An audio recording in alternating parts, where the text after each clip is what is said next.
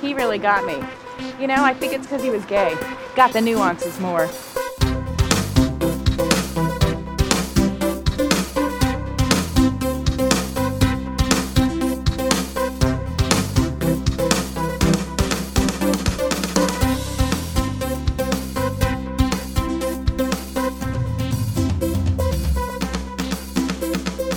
Gotta get me a gay, Mickey. Gotta get a gay. Hello and welcome to another episode of In the Details, a celebration of nuance where, you know, each weekish I queen out on all of the acting choices, micro moments, and magic in the minutia that make a scene great. My name is Colin Drucker. Your name is Barbara Bell Geddes. And this week is less of a queen out on acting choices, micro moments, and magic in the minutia, and more of a playlist, a recommendation, a potential Halloween weekend movie marathon that I feel is maybe perfectly themed, in my very humble opinion, uh, for th- this year and this weird chapter we're in. And we'll get into that in a second. But I did want to at least just mention that I watched Halloween Kills. And, you know, uh, years ago on this podcast, the first Halloween came out in 2018. And I was so excited about it. I was planning my first month of spooky nuances, and I I was going to do this whole episode right around Halloween, all about the the evolution of Laurie Strode from final girl to final woman, and the new Halloween being, you know, this uh, the, this perfect conclusion. You know what I mean? And then I watched it, and I was like, "Oh no." Oh, it's not. No, no, it's fine. No, no, no, it's fine. Like it was, it was very much Great British Bake Off. You know, it's a little doughy in the middle. Maybe it'll be fine. You know, like it was. I was just, I was just hoping Paul Hollywood wouldn't notice, essentially, in this situation. But it was terrible. And what really, of course, helped cement that was listening to, you know, of course, one of my absolute favorite podcasts, Gaylords of Darkness, and they just dissected it in in the in a in a way that was such catharsis and was so clarifying and was so you know come towards the light Carol Anne for me I was Carol Anne in that situation they were the light and in a good way sometimes the light wasn't good in Poltergeist but this was a good light and I then from there you know tabled my plans for the Halloween episode and got my feelings out in you know some episode about you know Laurie Strode as the final woman. I'm sure maybe it's worth listening to if you haven't. I don't know, whatever. But here we are a few years later. I did not have a whole episode planned about Laurie Strode, but indeed Halloween Kills came out and it was this was Paul Hollywood would not want me to even bring this bake up to the table. That's how bad it was. I wouldn't get a handshake. I would get a slap to the face. It was it was the it was the stupidest movie I'd ever seen. It made the 2018 Halloween look like 1978 Halloween.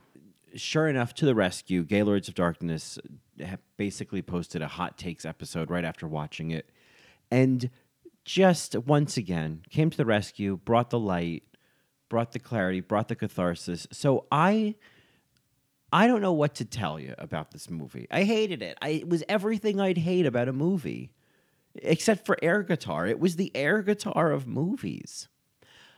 But I would say that if you really want to hear a discussion that I think is you know says it all, I would say go listen to their episode. You know, it's it, at this point it's I think like two weeks ago, but you'll see in the description. Or, you know, the, I don't remember the title of the episode, but anyway. Uh, isn't that great? You know, recommend something and you don't even know the name of it, but you should be listening to all their episodes anyway. So, like, you know, jokes on you. Just keep listening until you find it. I, I just hated it. So that's my review of. How, I'm not going to do a whole episode talking about it. I'm not. I have no feelings to get out. I just, I don't know. Maybe the past couple years just, you know, wore me down. Where I'm just like, you know what? I don't have room.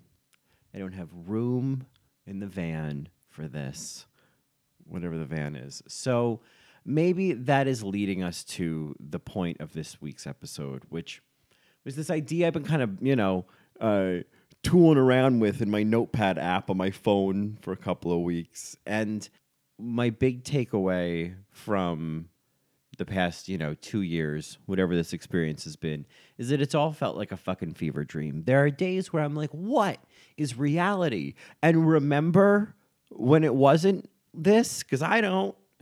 Uh, so there's that. There's that kind of being stuck in this weird nebulous in between of like, I don't really remember the past and I don't really know what the future looks like. And some days the present is just goopy. I hope I'm not alone in that. And so there's that. There's that feeling. And then I feel like there is what comes with that, I know for myself, has just been a, a, a nostalgia. Like, a real nostalgia for and maybe this is just me becoming an older gay man where I'm just kind of like all of a sudden I'm like, "Oh, remember our movie stars?" and like putting campy movie posters on my wall as living room art. Like I coffee table books, you know, I, kitsch, you know, tchotchkes it's it's happening you know it's all happening and maybe that is but so maybe this is a personal thing or maybe this is a little more global but there's just a a nostalgia. And I feel like for me, the nostalgia is specific to, you know, going to the video store when I was a kid and perusing the horror movie aisle and just scanning the movie boxes and just the VHS cover art and and the analysis that I would do of the description and the pictures on the back and that's all you had to work with and like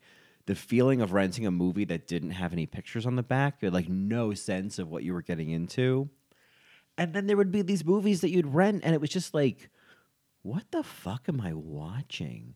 Like, is this actually a movie, or did someone come into the easy video? Did someone come slip into this West Coast video? Um, you know, or blockbuster, whatever.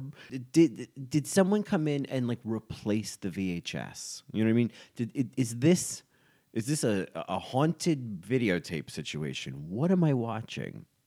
That's the inspiration of the Fever Dreams and VHS movie marathon that we're going to run through, you know, right quick today on this week's episode. It's up to you, you know, if you want to do the whole thing, if you want to curate, you know, I'm not checking. Here's how it's going to go. Uh, all of these movies should be, and I don't know. I, this is based on my experience living in, you know, the United States. But all of these movies should be accessible on YouTube and if not YouTube, maybe Tubi. Boy, Tubi's a weird app. They have such a weird catalog, and sometimes the movies are a little glitchy, and sometimes the ads. I'm like, ugh, enough with the ads. So to kick things off, I think you should start with 1983's The Deadly Spawn. First, there was the invasion of the body snatchers. Then there was Alien. Now there is the Deadly Spawn. It began with a meteor crashing to Earth.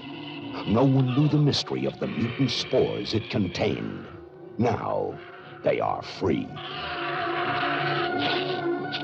They will grow and reproduce rapidly, eating anything and anyone in their path. Learn something. The deadly spawn. The nightmare is just beginning.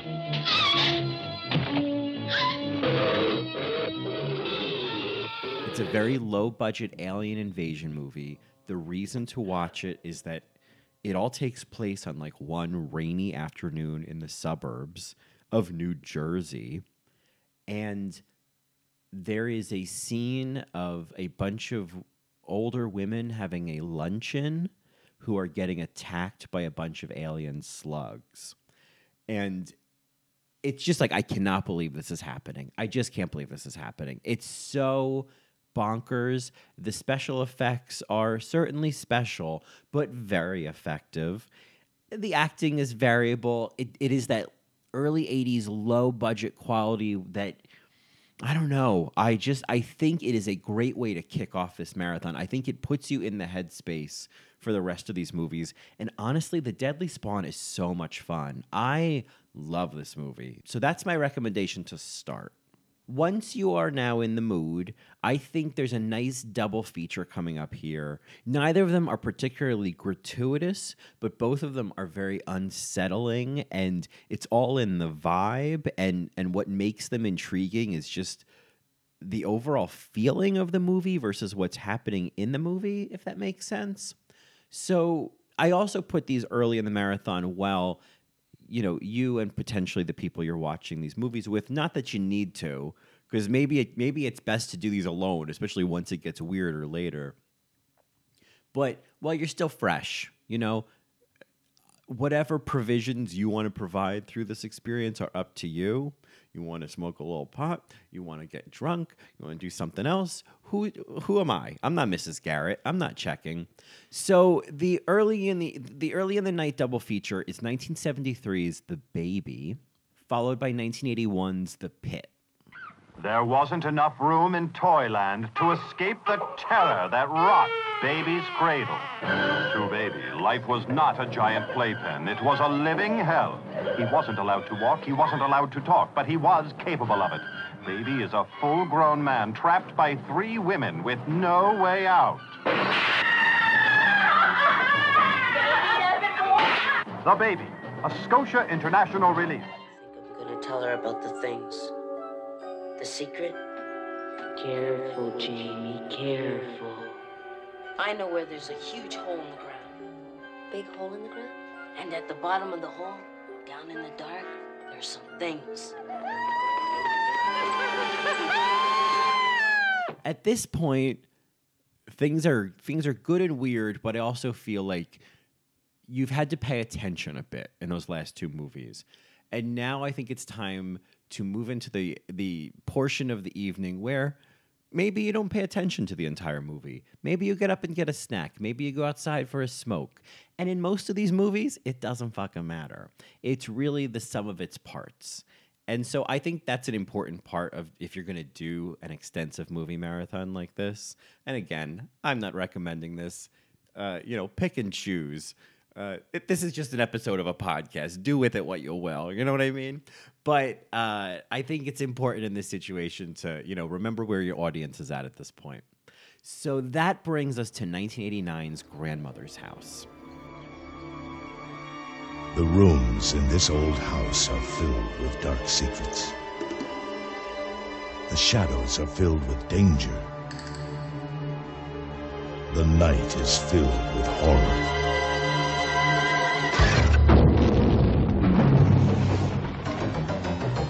David and Lynn have been sent to live at Grandma's house. They may as well have been sent straight to hell.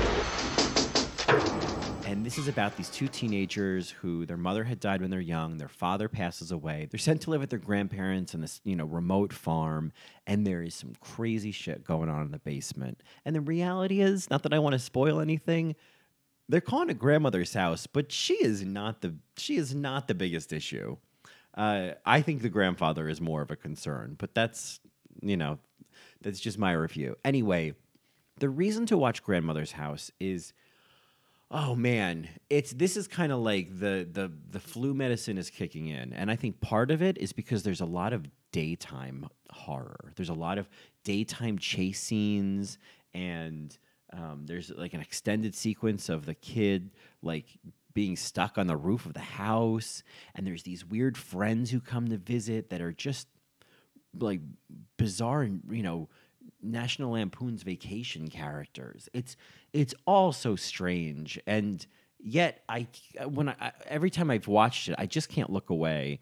It's I think what I like the most about these kind of movies is when I it gets unpredictable. I'm like, I really don't know what is going to happen next or who's going to survive. Like, I don't trust this movie, and and not in a way of like, oh, I'm afraid they're going to kill a cat in front of me because like that should not happen in any of these movies. As far as I'm concerned, I don't believe any animals die in any of them, but you might want to do a quick does the dog die just in case because the deadly spawn there might be an off screen death. I don't remember. Anyway, on the topic of movies that uh, become sort of unpredictable, our next movie is this. I don't know if it's obscure, but it's kind of it's so unnecessary, I suppose is, is the word for it. It it doesn't add anything to the genre.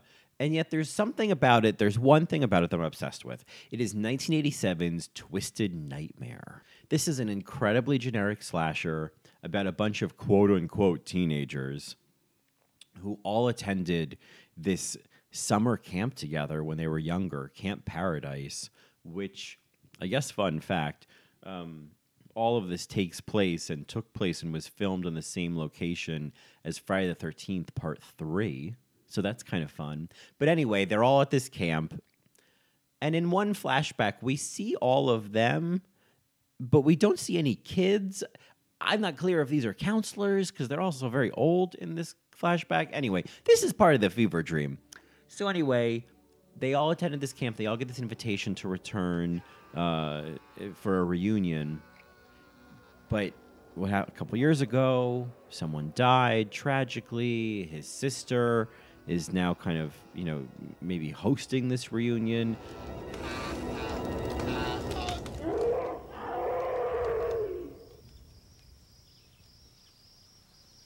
Matthew's body was never found. I saw him burning. Nobody could live through that. How did it happen? Nobody knows for sure. But the really weird thing about it is, nothing else in the barn was burned. Only Matthew. Jeez. After that, we never saw each other much. Laura spent some time in the hospital. And the rest of us just want to forget about what happened. Then the invitation came. And Jennifer and I thought, hey, what the hell? And then, you know, one by one, and there's like 14 of them, they start getting killed off. What I like about this movie is, besides the fact that the acting is, oh my God, oh my God, profoundly terrible, and the music is is this.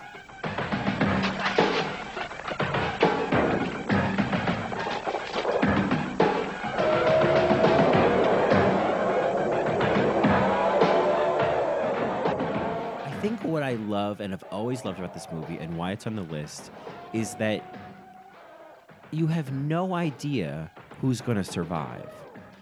So the only spoiler I'll give you is that somebody does survive this movie, but it's kind of a fun game of like looking at the entire cast at the beginning and picking out who you think it's going to be.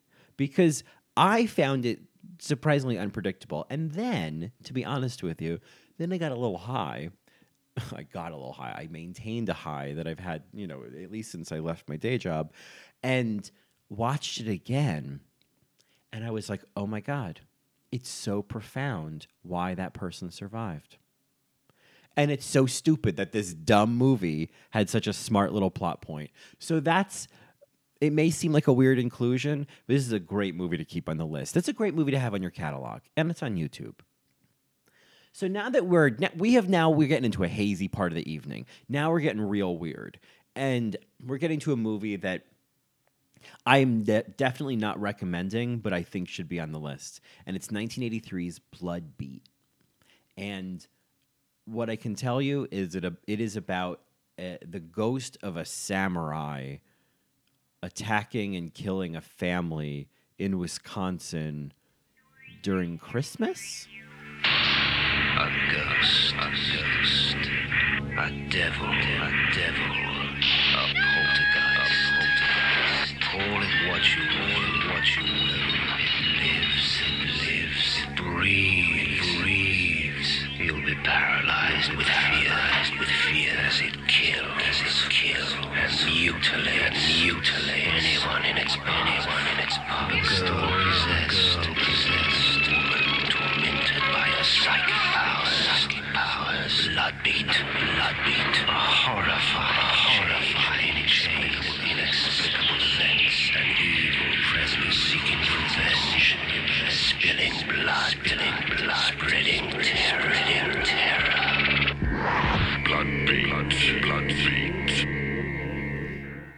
So yeah, I think that pretty much explains uh, why this movie is on the list. But if you need uh, any more reason, the mother in this movie, you have to see the the poncho that she's wearing. this is a Halloween costume.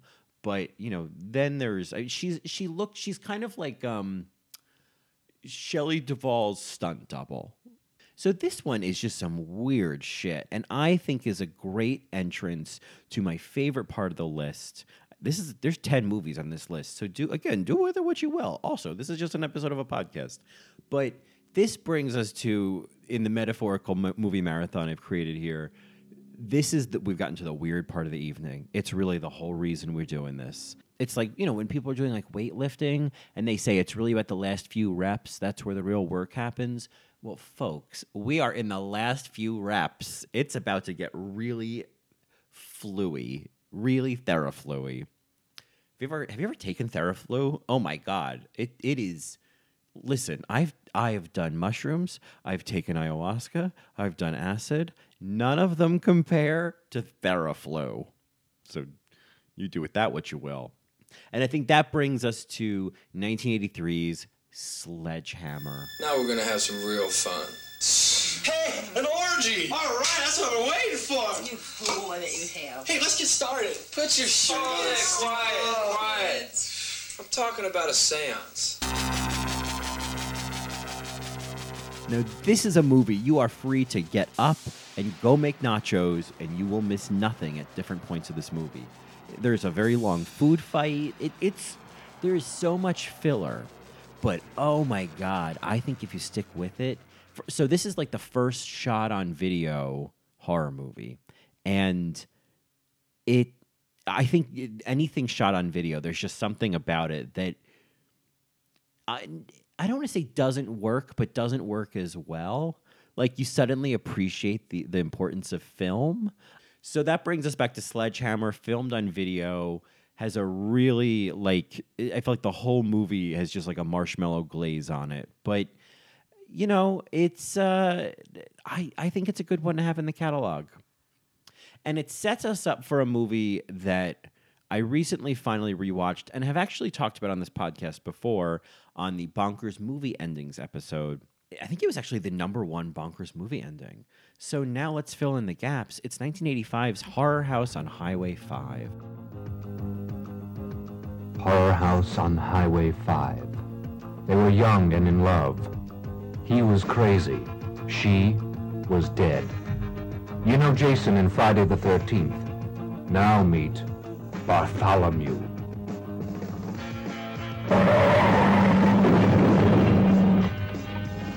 What's wrong with you? You just ran that guy over. You must have a low IQ. You you can't be dead. You can't be alive. I I will say this. I think the ending is really the the the crab meat in the claw. Uh, it's really the best part of the movie. The rest of it is I don't know what to make of it. I definitely like I feel like this is the kind of movie that you you could you could close your eyes for a few minutes just to kind of get a little, you know, uh, restorative nap in, come back, it's fine. No big deal. Um, but don't miss the ending because it's just, oh my God, I just love it. And so at this point in the evening, we should be, you know, dawn's approaching in maybe a couple hours. And I think if you are really sleep deprived and pretty drunk and maybe kind of high, um, maybe you got a little bit of a nap in during one of the last two movies, I think this is a great time to watch 1981's Don't Go in the Woods. For some people, a simple warning is never enough. By the time Alma heard it, it was too late. Something's out there in the woods, and it's killing people. Joni never thought it could happen to her. Ingrid and Peter couldn't believe it happened to them. Something's out there, waiting. Something a little bit wild and crazy. For some people, a simple warning is never enough. It's your decision. If you want it chopped off, just take it to the woods. Remember, the call of the wild is the last thing on earth. you want to hear. Don't go in the woods. It's coming soon. For some people, a simple warning is never enough. And this is a movie that I I've loved for a very long time. I think it is a classic of the genre of movies that feel like fever dreams. I think it is almost the patron saint of these movies. But I think this is and, and it's almost worth being the last one on the list. But there's a reason it's not. I think it's a real sweet spot here. And if you have not watched Don't Go in the Woods, this is a great time to experience it. If you have watched Don't Go in the Woods, this is a great time to experience it. And at this point, I love the idea that maybe just a little bit of the sun is coming up. And I think that, like just a wee bit, and that's a great time. Maybe the sun's going to come up, come up in 20 minutes. I, I take that back. It's going to come up in 20 minutes. But that is a great time at the tail end of the night when things have gotten their fluiest and their fever dreamiest and their soupiest and their goopiest, that is when you should put on 1987's The Last Slumber Party. The Last Slumber Party. Where the girls are dying for a good time. This movie's terrible. You can go to bed and maybe you'll wake up and you'll catch like the last 10 minutes of it. This movie is so fucking weird. But the reason it's at the end of the list is because the end of the movie feels like the end of what the end of this all should feel like.